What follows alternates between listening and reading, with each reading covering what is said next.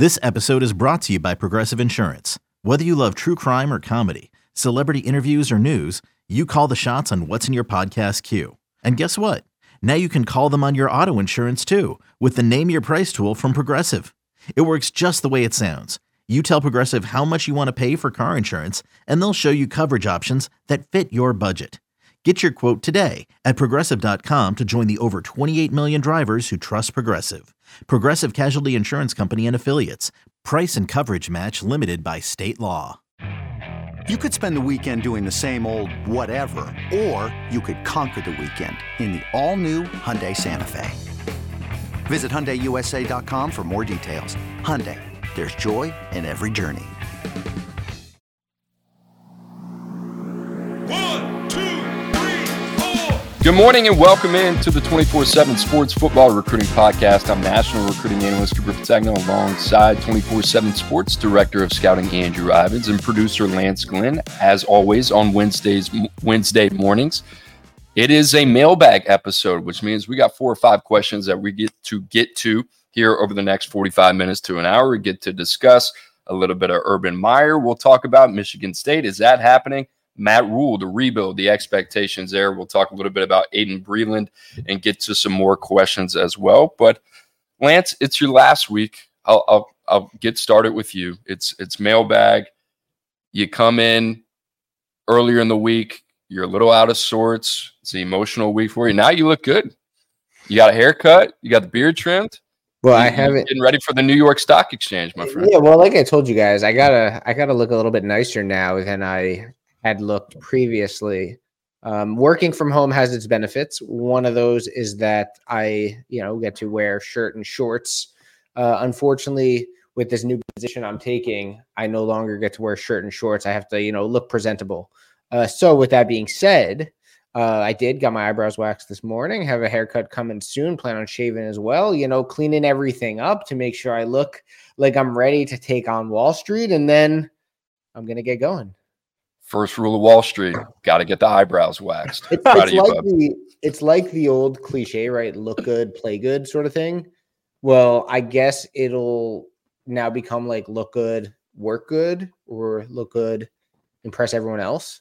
Um, you got to have those good first impressions. And the last thing I want to do is have a negative one. So I almost had a negative one with with our boss Adam Stanko. Real quick story: the first time I ever came to Nashville, I got off a plane and I showed up in the office wearing a Giants t-shirt and black shorts. And I've been getting heat from Adam Stanko about that to this day. So I need to make sure my first day on the job, I don't show up in a Giants t-shirt and black shorts. I need to look good. I need to impress, and that's that's my goal. I am a little uh I am a little worried about you. So if you need some help in terms of what you're going to wear to work on your first day, please send Andrew and I a picture of what you got laid out on your bed like you know I used to do when I was in first grade getting ready for school. Well, I So plan what, on, what do you what do you yeah, what do you have planned here? Well, so I plan on next week because I have a week in between. So I plan on next week going to lunch with my grandmother, and then also in that same process going shopping with my grandmother. You know, it's always nice to to to have your family sort of spend some money on you uh, to help you get better and to help you prepare for the job to come. So uh, I plan on getting all my outfits over the next uh, week or so, and uh, I will definitely send you guys a little picture of uh, like a first day photo shoot. Maybe I'll get a board that says like Lance Glenn, how old are you? Oh, 27 years old. This is my first day. What am I looking forward to? What do I want to be in five years? You know, one of those little boards that like a second grader holds up.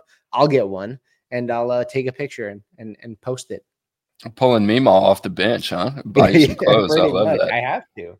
I have Drew, what and I about love you, man? lunch- Hold on. I love hold getting on. lunch with my grandma. Don't get me wrong, but sometimes you got to do what you got to do. If, if you're if you're gonna ask if I've got my eyebrows waxed, the answer No, I, I wasn't going to ask about that. I was going to ask, are we? uh How do we feel? We went and saw the Panthers last night, correct? Are we one and zero or zero and one? I know it's preseason. preseason, man. Uh, weird game. Like the uh, boards kind of broke in the second period with four minutes left, so they're The, like, gla- "Ah, we're did the gonna-" glass shatter? uh, just kind of came off, and they're Oh. like, yeah, we're just gonna call it call this period early and take a intermission now. Never seen that before. Uh, no, it was it was fun, man. But uh, I'm ready to get into this mailbag. I like the questions, even though I think the first question you sent, Lance, is it still is it still obtain? Does it still? Well, we're gonna we're gonna preface it. We're gonna preface everything, or at least that first question, with what's transpired since. But uh, Coop, do I have the okay to start the mailbag? You you have my permission. All Go right, ahead. cool. All right. So the first question, I'll preface it by saying Bruce Feldman of The Athletic came out this morning and said that Urban Meyer is not interested in the Michigan State job. There were reports that he potentially was interested in the job and was talking to Michigan State. But again, Bruce Feldman has come out and said that he is not interested and is very happy with what he's doing with Fox Sports. But let's play a little hypothetical hypothetical game here, right? It's always fun to to think about certain things if they broke one way or another. So, what do you think of Urban Meyer in Michigan State if he were still a candidate for that position? Do you think he could rebuild that program and turn it into a championship contender? And again, he said he's not a candidate, but a little bit of a hypothetical here. Do you think if he were to take over at Michigan State, he could turn that program around, recruit at the high level he's done his whole career, and build them into a championship contender? It blew my mind to find out that Urban Meyer is only 59 years old. I, I didn't think that, but you, I mean, you go back to his days at Florida. At the end of his tenure there, there's some off-field stuff. I don't really want to get into. And then you go to Ohio State, he's having issues, health issues. It just seems that everywhere he goes, there's some drama that follows him. Same thing in Jacksonville, like with the way that he treated the kicker over there. And then there's a lot of other stories as well. I don't think the players were particularly happy with Urban Meyer. So, long story short, I kind of look at Urban Meyer the same way I kind of look at Greg Schiano.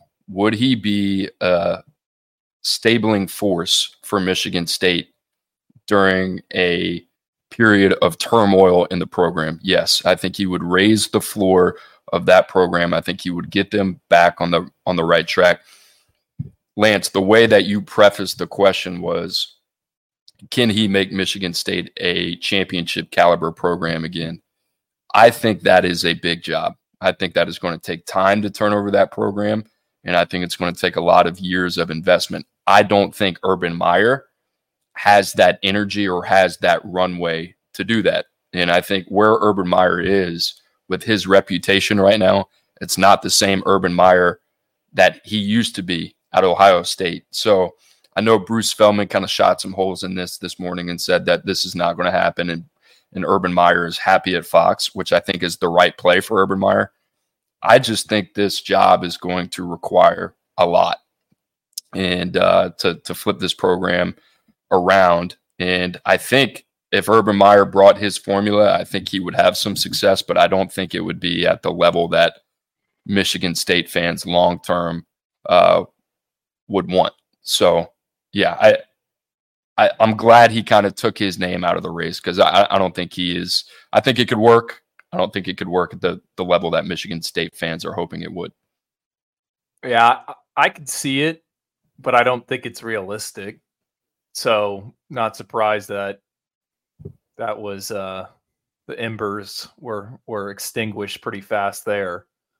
Kind of not surprised that there were some reports out there. I mean, that is uh one way to certainly get clicks and and drive up uh different storylines and look, we're here talking about it. For me, he's just been out of the game for a little bit. Like what what would his coaching staff look like?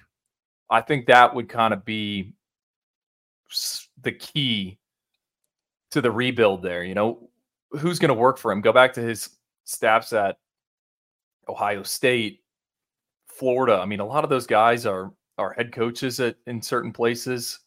Um, so I, you know, how many how many of his soldiers does he really have out there that are gonna uh, that are gonna come work for him? Now, I think he can make some good hires, but you know, inside coaching circles, do you want to go work for Urban? I think that's certainly a question. And then the other thing, he's been away from the game. I mean, go back to 2018, 2017 when he was finishing up at Ohio State. The transfer portal is not what it is now. NIL wasn't even a thing. And I believe I was doing some reading this morning. Urban Meyer is on the board for Ohio State's collective, so he's been involved in that median. Um, but it's just a different game from when when Urban was who he was at the collegiate games. So I don't think it would be the right answer for Michigan State. Coop, I think you bring up some good points. Like it, yes, could it work? Sure. I just think it's not a match made in heaven. You think about it, it's like Florida, Ohio State, Jacksonville Jaguar. Like, does he have another program turnaround in him? Guy's a winner. I mean, he went 83 and 9 at Ohio State, 65 and 15 at Florida in six years, 22 and 2 at Utah.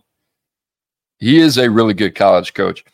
Drew, you mentioned that the game has changed a lot since 2018. I can't even begin to think of all the changes that have happened to college football. Now, the good thing is, it's not like Urban Meyer has been in a cabin in the woods, right? He's had a front row seat to it the entire time as he's been working with Fox, and then obviously had the the short stint in the NFL. So, well, do you, do you think he's looking at it and he knows what's going on? Just the current demands, how crazy the roster construction is, how how crazy it is keeping your players happy, and he's going, I, I don't know if I want to get involved in that. I, I think there could be some of that. He seems like somebody who's pretty in tune. You know, like he's he's sharp when you hear him talk about a lot of these topics. I I think what you said about who wants to work for Urban Meyer is legitimate. You talk to some people who work for Urban Meyer who now work for Ryan Day. It's like I don't even think they'd entertain that. Right. So, so like, who are his coordinators?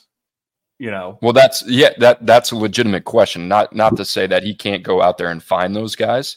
Chris Ash. I think five years ago it would have been pick of the litter, right? And now it's it's not. You know, like now there are going to be some conversations where you're going to have to convince some people and and I and I think the biggest thing is it's not I mean, man, it it would be a a multi-year rebuild before I think you're seeing the on-field results. Like you're you are tearing it down to the studs and building it up. And then you're 62, you're 63, and you're in an era of college football that has more going on in a higher stress environment than where you were in 2017, 2018 at Ohio State where we saw Urban Meyer on the sidelines, where it was like, man, I'm not sure how much longer this guy can coach. Right. And you're going to put him back in that environment? I don't think so. I think he's making the right move, kind of hanging it up. And I think if you're Michigan State, it's like, it's a retread, you know, like, listen, you don't want to be in this situation. It is what it is. You almost want like a guaranteed winner. I get that.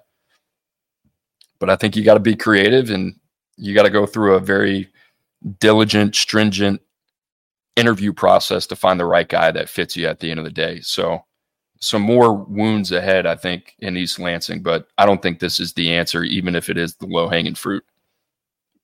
Look, I think if you're Michigan State, I think if they do reach out to him or if they already did reach out to him, I think it's the smart thing to do. It doesn't hurt to, you know, pick up the phone, make the phone call, see if there is any mutual interest there. Not saying if he said, yes, I want to come coach Michigan State, he's automatically the hire.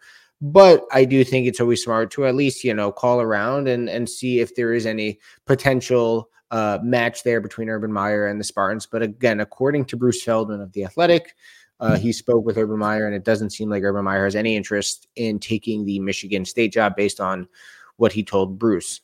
Let's stay in the Big Ten for an hour. Last next. thing, Lance. Sorry, that had to be a heck heck of an easy scoop for Bruce there, right? yeah, yeah. Well, yeah. I mean, writes for Fox. I should say, writes for Fox as well, uh, or right. Fox Sports. Um, what a layup! Yeah, um, I'm sure he and Urban have talked plenty of times, and uh, yeah, good scoop though, because again, there were some reports yesterday and the days before that Michigan State and Urban Meyer were potentially a match. And if you look on Spartan Tailgate, our Michigan State 24 7 site, Michigan State fans were saying, "Oh, if Urban Meyer comes, I'll donate a hundred bucks every month to NIL right away." Blah blah blah blah blah. You know, I'm all in on Urban, uh, but it does seem like those hopes have been squashed. Does not seem that Urban Meyer will be the next head coach of Michigan State, and that search thus continues. Let's stay in the Big Ten for a second question. Where are your expectations in terms of rebuild length for Matt Rhule and Nebraska now compared to when he took the job during the offseason. And Nebraska has had an up and down start to his tenure for a variety of reasons. I think they said two and three, or maybe three and two, but nevertheless, uh, expectations are low, and it seems like it will be uh, quite the rebuild for Matt Rhule there in Lincoln.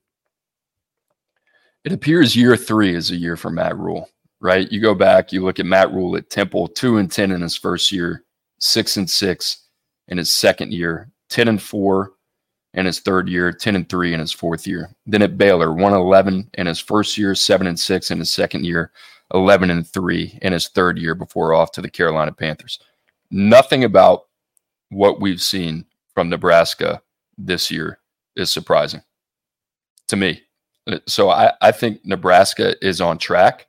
I don't think their recruiting is reflective of what we've seen on the field. I actually think they're doing a good job there. I like what they've done talked about Daniel Kaelin, Carter Nelson, Malachi Coleman the year before. Drew, I like what they're doing. I, I kind of see the up arrow ascending there. I think it's going to be similar to what we've seen in the past at Baylor, at Temple. I think year three is going to be the year for for Matt Rhule and Nebraska fans, where you're hoping to kind of see them pop and maybe get to eight to nine wins. Well, they've been pretty snake bit by injuries here in in 2023. Obviously, Jeff Sims is out, but missing some running backs. When I look at Nebraska in the long term outlook, my big question is all right, what's the plan at quarterback?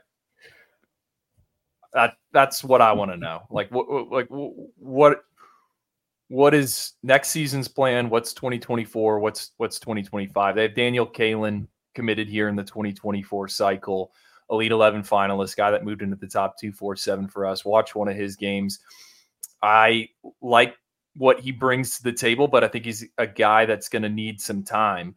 You know, what are they looking for in 2025? Are they going to go into the transfer portal? You read Husker 247, I, I did a few weeks ago, a name that was tossed around a bunch. I saw a few threads on there with Zane Flores, former Elite 11 quarterback at Oklahoma State. I don't think he's got onto the field there.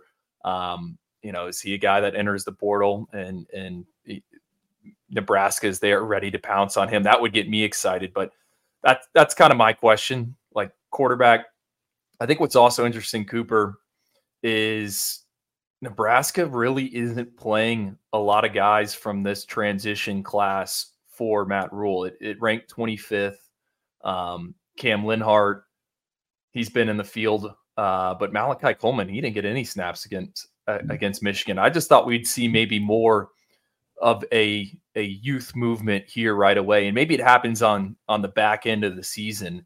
Um, but I think it's it's you're absolutely right. I think it's going to take some time. I think this is this is a throwaway year, and then you know you're going to see more of, of quote unquote his guys in the two deep in in 2024, and then by 2025 you you would hope for it being a lot of them. I think they're going to be active once again in the transfer portal. I think that's going to be huge. You know, where they really need need an influx of talent just from an outsider looking in is that that wide receiver position in addition to quarterback. Like they, they need to get some skill talent in there. Um, and if you're a Nebraska fan, I think it probably stung over the weekend seeing Omarion Miller earn Pac 12 freshman of the week honors at, at, Colorado. I mean, that was a guy that was committed to you.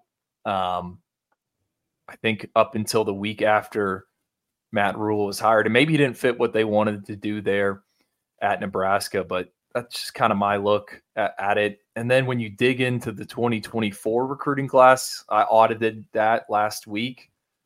I think it's it's 23rd in the rankings, but I think it's more guys that are going to need seasoning. I, am not sure I see many impact day one guys eh, of, of that group of 26 commits. We're going to take a quick break. You're listening to the 24 7 Sports Football Recruiting Podcast. eBay Motors is here for the ride. Remember when you first saw the potential? And then through some elbow grease, fresh installs, and a whole lot of love, you transformed 100,000 miles and a body full of rust into a drive that's all your own. Look to your left, look to your right. It's official. No one's got a ride like this. There's nothing else that sounds like, feels like, or looks like the set of wheels in your garage. With over 122 million parts, you can make sure your number one ride or die stays running smoothly. So there's no limit to how far you can take it. Brake kits, turbochargers, engines, exhaust kits, roof racks, LED headlights, bumpers, whatever your baby needs, eBay Motors has it. And with eBay Guaranteed Fit, it's guaranteed to fit your ride the first time, every time, or your money back. Plus, at these prices, well, you're burning rubber, not cash. Keep your ride or die alive at ebaymotors.com. Eligible items only. Exclusions apply. Paramount Plus and the National Park Foundation present A Mountain of Zen. Are you still listening? Good. Take a deep breath. You needed a break. This Earth Week, you can live stream seven national parks for seven days on Paramount Plus. So, yes, you can literally stream a stream. Paramount Plus, official streaming partner of the National Park Foundation.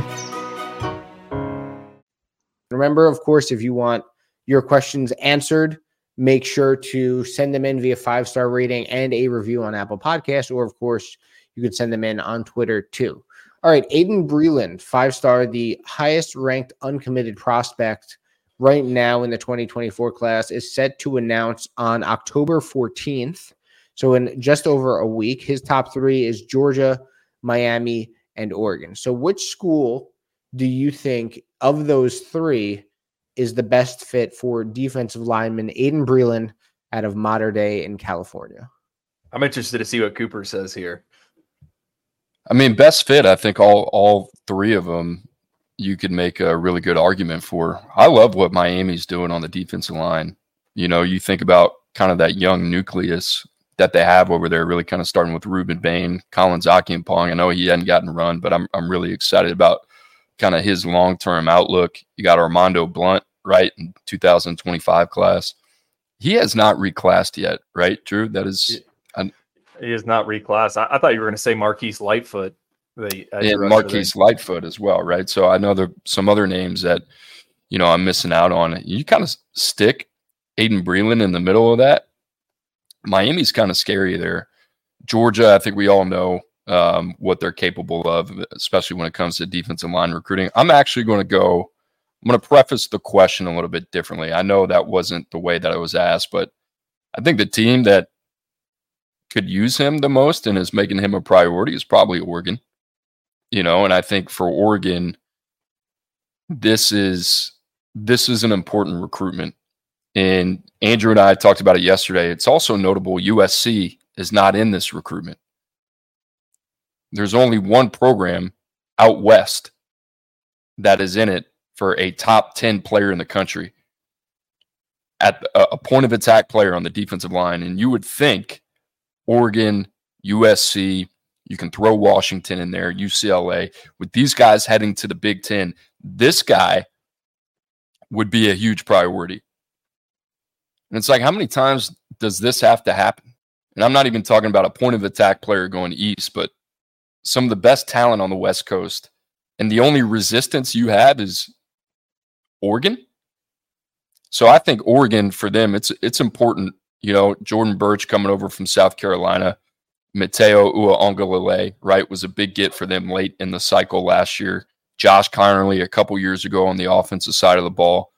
Uh, Johnny Cornelius coming over from Rhode Island. They they have started to assimilate their identity at the point of attack. And I think Aydin Breland only adds to that. And I think this is a huge one for Oregon. And for Aydin Breland himself, I know staying close to home is kind of on his his radar here as he gets closer to making a decision. I think Oregon gives him the the best of both worlds there.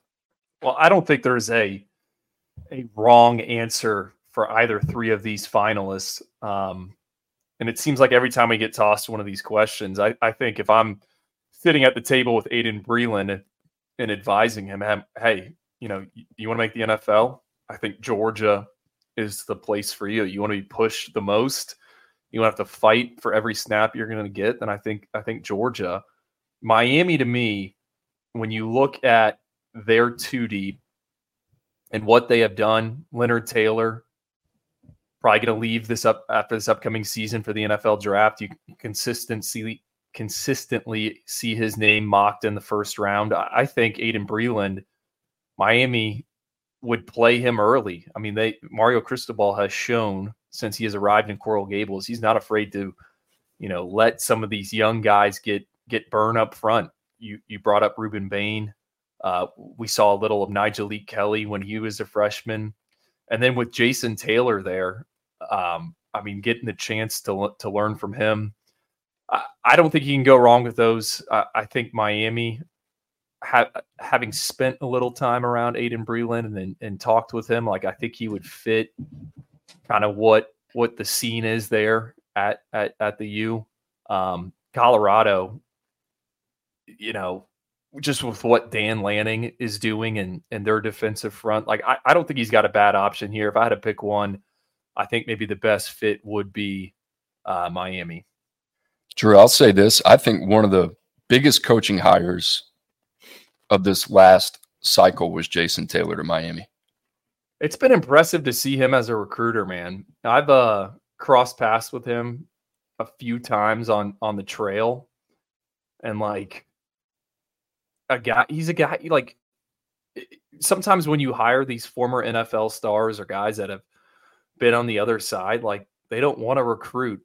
And Jason Taylor seems like he wants to recruit. I mean, when I went to see LJ McCray last month, Miami had played the night before on a Thursday night, and like it was that would have been a three and a half hour drive for him. Like he drove there, you know, in his nice luxury SUV, and then he was like, "Yep, I'm leaving. I, I we got a staff meeting at 6 a.m." Like some of those guys don't want that grind, and Jason Taylor, um, he seems to be all about it. I mean, he's changed the complexion of that room. And I'll say this, you know, I work with Joe Salavea, who's also there in Miami, working with the defensive line. It's nothing against Joe Salavea, deserves credit as well, but that room has seen a uptick in terms of the talent that they've attracted since Jason Taylor's been there. And honestly, the way that Miami has recruited the offensive line, you talk about Malanoa, you talk about Samson Okunlola, a lot of other pieces that they're really excited about. They bring over Matt Lee in the transfer portal. I think they're always going to be a factor there. Mario is always going to be invested on the offensive side of the ball when it comes to the point of attack. For him to have that on the defensive side of the ball, and you're talking about, I mean, think about some of the names, Andrew, that we talked about. Rueben Bain, Armondo Blount, Artavius Jones, Marquise Lightfoot. Now you're in it with Aydin Breland. So legit it's a legit, legit front four, you know, and that can change really Miami holistically because I don't think they're going to have issues recruiting guys like Zaquan Patterson and what we've seen on the offensive side of the ball at the skill positions either. You know, so I don't know. They're they're a super fascinating program to me right now. Do you think Andrew and, and Kabir too what is Jason Taylor's coaching trajectory look like? Like, do you think if you are a group of five school, right, you see what he's doing at Miami in terms of recruiting, do you take a chance if you have an opening, maybe not this cycle, but maybe next offseason, the following coaching cycle? Or do you eventually see him maybe going the defensive coordinator out, not necessarily in Miami, but somewhere, and then trying to work his way into a power five job after being a defensive coordinator for a year or two? Where do you see sort of his coaching trajectory going? You know, that's kind of fascinating you bring it up, right? Because I think our outlook on on coaches has changed just what Deion has done and how he's assembled things. He's kind of gone the unconventional route. Jason Taylor was the defensive coordinator at St. Thomas Aquinas prior to being hired at, at Miami as an analyst and then moving on to an on-field coaching role. When he was at STA, I mean, right right by where I live, I went to a number of games. Like he was fully engaged. I mean, up and down the sideline, signaling plays, loudest voice um, out there. And I remember talking to a few different Power Five coaches that were out on the road recruiting and and one of them told me, "Hey, when he's ready, he's going to have his his his pick of of the jobs. His his arrow is pointing up." So I haven't thought about it like that in terms of you know could he be a head coach? I certainly think he could be a coordinator, a defensive coordinator somewhere. And um, I, you know, when is the time going to come? He was waiting to leave STA. Uh, and he was waiting for his two sons to finish it up. He's got Mason Taylor, obviously at LSU, and then his other son's playing safety at Arizona. So that's a that's a that's a fun name to to kind of think about.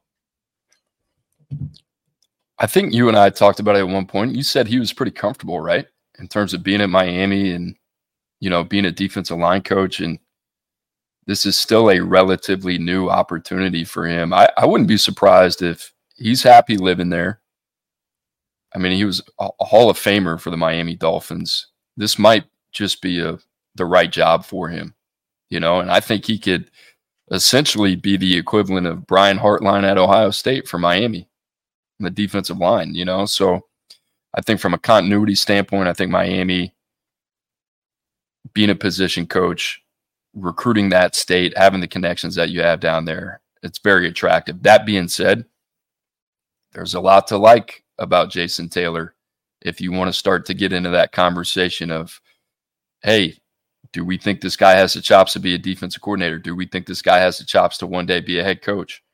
I think those are really intriguing conversations. I think that noise is only going to grow louder and louder as his name starts to become more of a household name. I think one to two years from now, you're starting to see these guys he's pulling off the trail, and then all of a sudden there's going to be eyes looking at Jason Taylor and saying, "All right, what's the next step?" Which is it's kind of been that way for Hartline, right? I, I don't think anybody was looking at Hartline, getting ready to pencil him in as a coordinator. Now he has that opportunity under Ryan Day at Ohio State. And now he's being thrown in for potential head coaching opportunities. And I don't know. It's it's it's fascinating to see where that could go, but I could see a, a very similar tra- trajectory there. Yeah, absolutely. And it'll be interesting to watch him move up the ladder where he ends up. Obviously, a kid who, or a kid, I say a kid. Uh, obviously, uh, when he was in college, went to Akron. Uh, I think from from up north too, or he's, in the northeast from, too. So he's from he's from Pittsburgh. You Pittsburgh. wonder. Uh, obviously, it seems to have made his uh, planted his roots. Obviously, playing for the Dolphins for so long, as well as uh, you know having sons and play at St. Thomas Aquinas. Now with Miami, seems to have planted his roots in Florida. But if he ever wanted to make a move back up north, uh, you wonder if a school like Akron would ever give him a call, depending on Joe Moorhead's uh, tenure there and what ends up happening with that. One more question to go. Uh, curious to see what your answers are for these, or for this question, I should say. Uh, is there a school that has underwhelmed you the most in 2024 on the trail compared to the expectations you had for their class going into the cycle? I'm going to start with a program that I hold very dear to my heart. Uh, I'm going to go with Washington. You know, they're sitting at number 46 right now. This is probably the best team that they have had since 2016. Might be even better. You got Michael Penix, obviously the transfer at quarterback, in the thick of it, Heisman contention. Rome Odunze working himself day in and day out into that number one uh, number one draft choice in terms of him working into a day one draft pick in the NFL. Jalen Polk, Jalen McMillan, really strong offensive line. Their defense is playing really complimentary ball. And we're sitting here at number 46 with more than 90% of the top 247 already committed with three months until early signing day, three months and change. 14 commitments ranked number 46. They're heading to the Big Ten. I love Kalen DeBoer. He's a excellent coach. That that ain't good enough. You know, and it just seems like one of those things where it's like, all right, what's next? You know, I'm excited about their future. They got Austin Mack, who I'm a huge believer in. Germie Bernard comes over in the transfer portal. But once this this Troy Fautanu, Roger Rosengarten, Jalen McMillan, Rome Odunze, Jalen Jalen Polk, Michael Penix, they're they're all gone after this year. What's coming in to replace them? And I don't think the urgency on the recruiting trail has matched the results on the field, and that is extremely disappointing to me. Um, so UW is, you know, one of those programs like I always talk about, like Shane Beamer, South Carolina, them winning seven games in his first year, and then last year at Capital, like their recruiting urgency matches what they've done on the field. And you have the wind at your back when you're in this national spotlight. In two weeks, more than likely, college game day is coming up to Seattle. And that's supposed to be the time that you have been working body blows on recruits and their families to, to get to this point. It's a culmination. We said we would be in this spot. Here we are, top 10 matchup versus Oregon at home. Unbelievable environment. Can't remember the last time it would be like this. Middle of October. There's no better time to showcase Seattle. And it's like, well, what's what's next? What do we got coming in that we're excited about? I don't know. So that one to me is perplexing.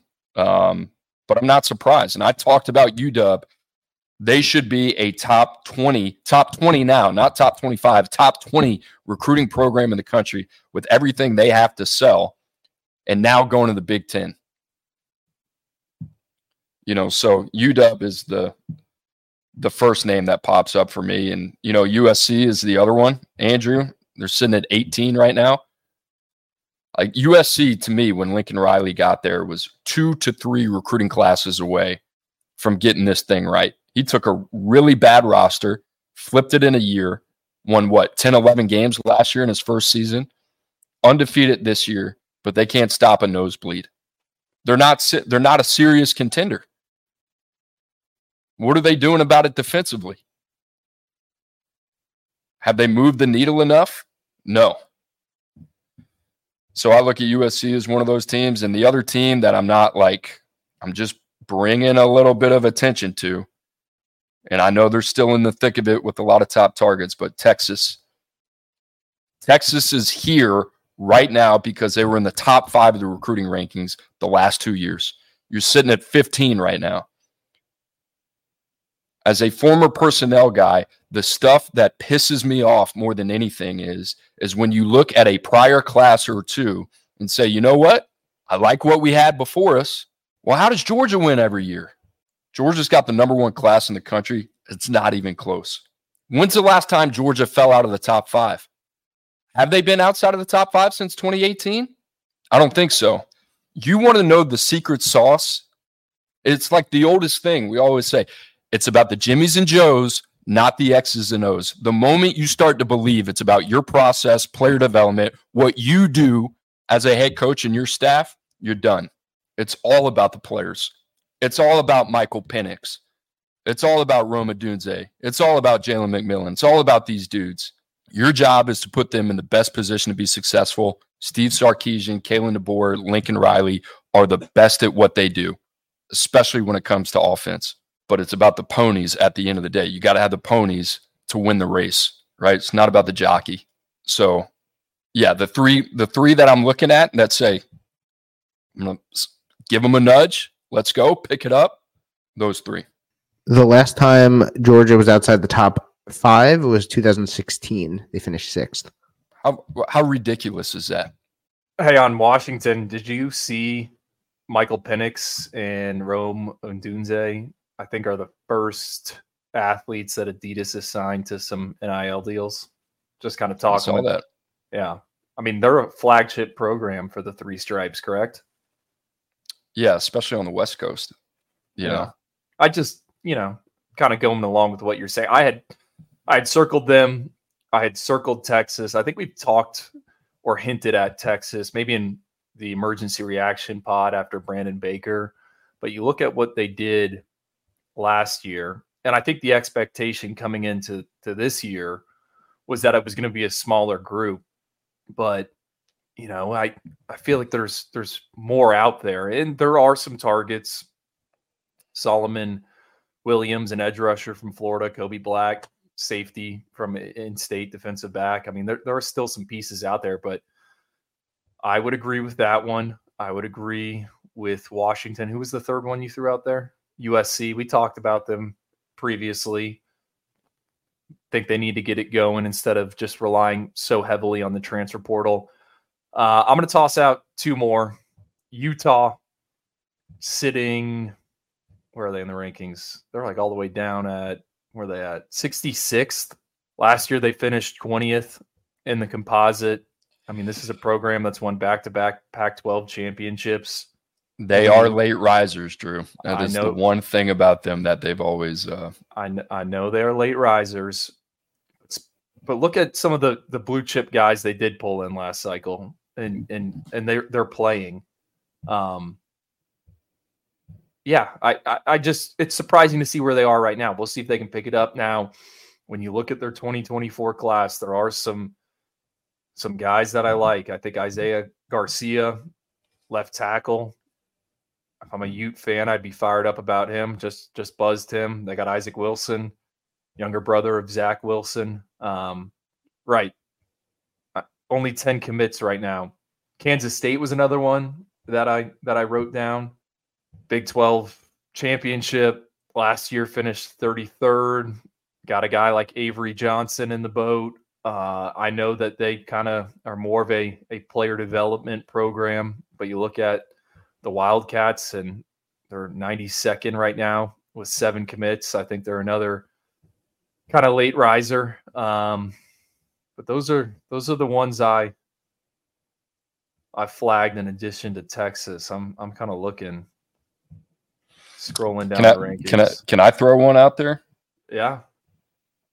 I mean, it, it, it's not similar to Kansas State. It's not like these guys have been world beaters, right? Um, but I, I, I have expected more. Matt Campbell in Iowa State. You know, it's been it's been um, been a tough season for them, but I mean, this is this is a program that prides themselves on player development. But I also thought for a while there, at least early in Matt Campbell's tenure, that there was a little bit of uptick in recruiting, and then we just haven't we haven't seen it. I don't I don't really see them in the mix for anybody that's at least notable on the national scale. You Yeah, know, which it- is it fair. like- any any any Iowa State fan would push back on that, and I understand why they would. But it's just like No, I, I don't know. it feels like every every cycle they're kind of in it for a a blue chipper, and that's not really the case here in in 2024. All right, on the flip side, anyone you think is is exceeding expectations? I mean, I know we're shooting from the hip. Florida to me, for Yeah. sure. I, I think you look at Florida, the job that they've done. They've been, um, I mean, Drew, you kind of go down their commit list a little bit. It, it gets you excited. Jamonte Waller at the top, Xavier Filsaime from Texas, Lagway, who's had a excellent year, Miles Graham, really good football player, Darius Hayes, Amaris Williams. I mean, the list kind of goes on and on. They're a super fascinating group, top to bottom. They've done an outstanding job. Um, Florida State excites me, right? Because we know what they're capable of year in and year out when it comes to the transfer portal. So to see them in the top 10 ranked at number six, that's exciting. Um, What about outside of that, What Yeah, about ahead. Texas A&M at three? I mean, yes, they signed the highest ranked recruiting class ever a few years ago, but last year was an on-field disaster, and I know they've they have found their stride here in 2023. I think it's still notable that they are propped up, sitting third in the rankings right now. I mean, I, I thought it would be a little bit more difficult to recruit. A&M's one of those teams between new era of college football, NIL. I mean, you go to College Station's kind of got like this magnetic type of feel to it in it in its own individual way. A&M to me should be right there where they are. Maybe not at number 3, but I think they should be 5 to 10 every year. I think they're fully capable of doing this. And then from a resource investment standpoint, it doesn't surprise me, you know. Um, I wonder if we'll see a trend in terms of this is what you see from A&M every other year than every year. It's where they finished last year, mid-teens, right? It was a smaller class, but you know, they took I want to say over 30 players that year in 2022 when they had the number 1 class in the country. Yeah, then they took 18 last year and finished 15th. There you go. Which is take 18 players and still have a top 15 class. Still a lot of talent. Yeah, pound for pound, it's pretty good. Right. So I'm not shocked by, by what they're doing. I think they're fully capable of doing what they're doing right now. Outside of that, I think it's a good sign for for South Carolina. I think South Carolina fans are probably at the point where like, hey, we want to show up on the field. But it's a good sign that Shane Beamer's got these guys like consistently in the mix of a top 25 class since he's been there. I would agree. I think they make really strong evaluations early on, and that helps.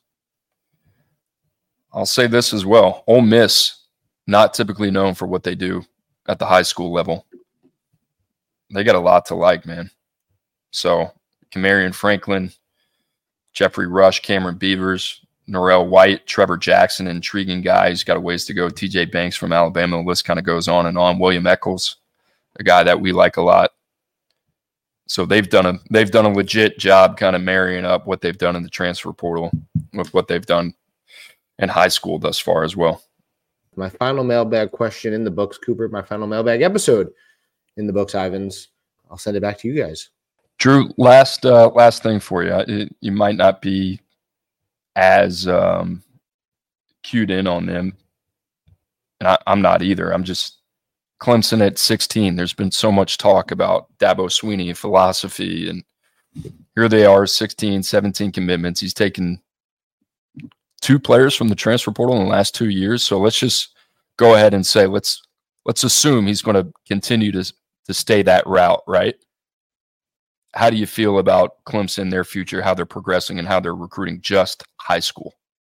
I like the group. I, I just like I think Clemson now, when you look at the recruiting class, you have to view it through the lens of like, hey, is this guy going to be ready to go, you know, relatively early? I mean, how many how many from the the 23 cycle are on the field? I, I look and I they're not going to get all day one ready to go guys. But Sammy Brown, the headliner in the class, I think he could see the field as a freshman. TJ Moore, wide receiver commit you know, I, I, I think he's someone that could be in the rotation. Ricardo Jones, you know, safety commit out of Georgia, just buzzed him.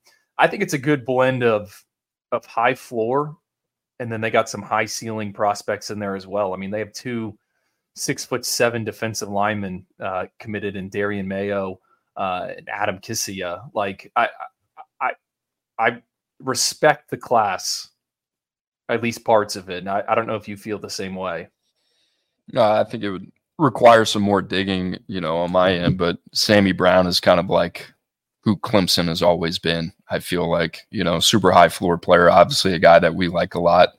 Number five in the country currently, Bryant Wesco.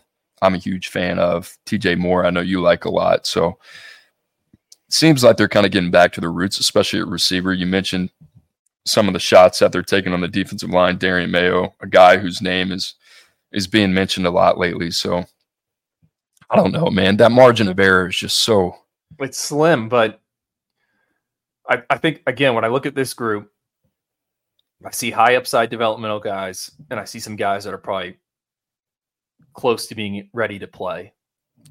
I think I think it's an interesting mix of that. I see a conventional philosophy in an unconventional world. Does that make sense? Yeah. It's just they're just they're playing a completely different song than everybody else. So it's going to be interesting to kind of see what happens there.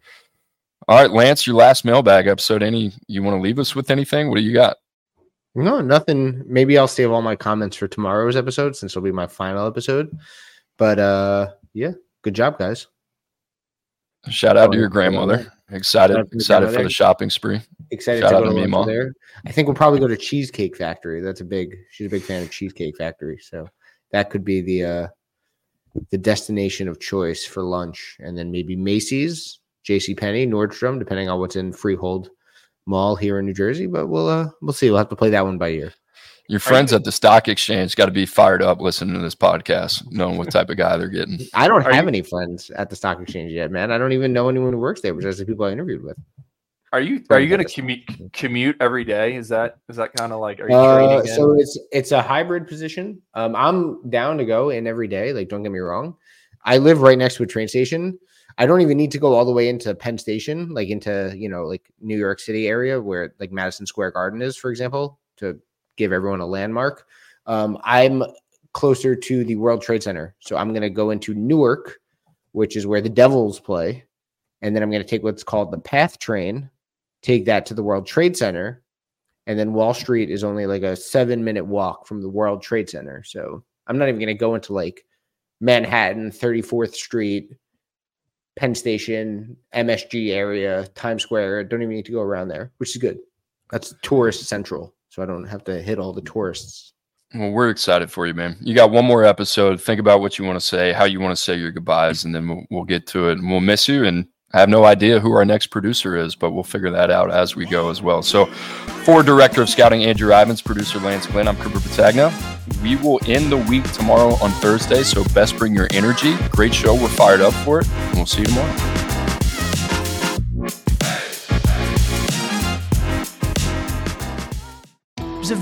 Bright, shining light, Sarajevo, and they needed to kill that light. From producers Matt Damon and Ben Affleck, explore how art and music sustained hope during the siege of Sarajevo, thanks in part to humanitarians and the band U2. U2, they represent a personification of our resistance. The Hollywood Reporter hails Kiss the Future, moving and inspirational. Kiss the future! Viva Sarajevo! Kiss the Future, new documentary now streaming exclusively on Paramount Plus. Go to Paramount Plus to try it free. Terms apply.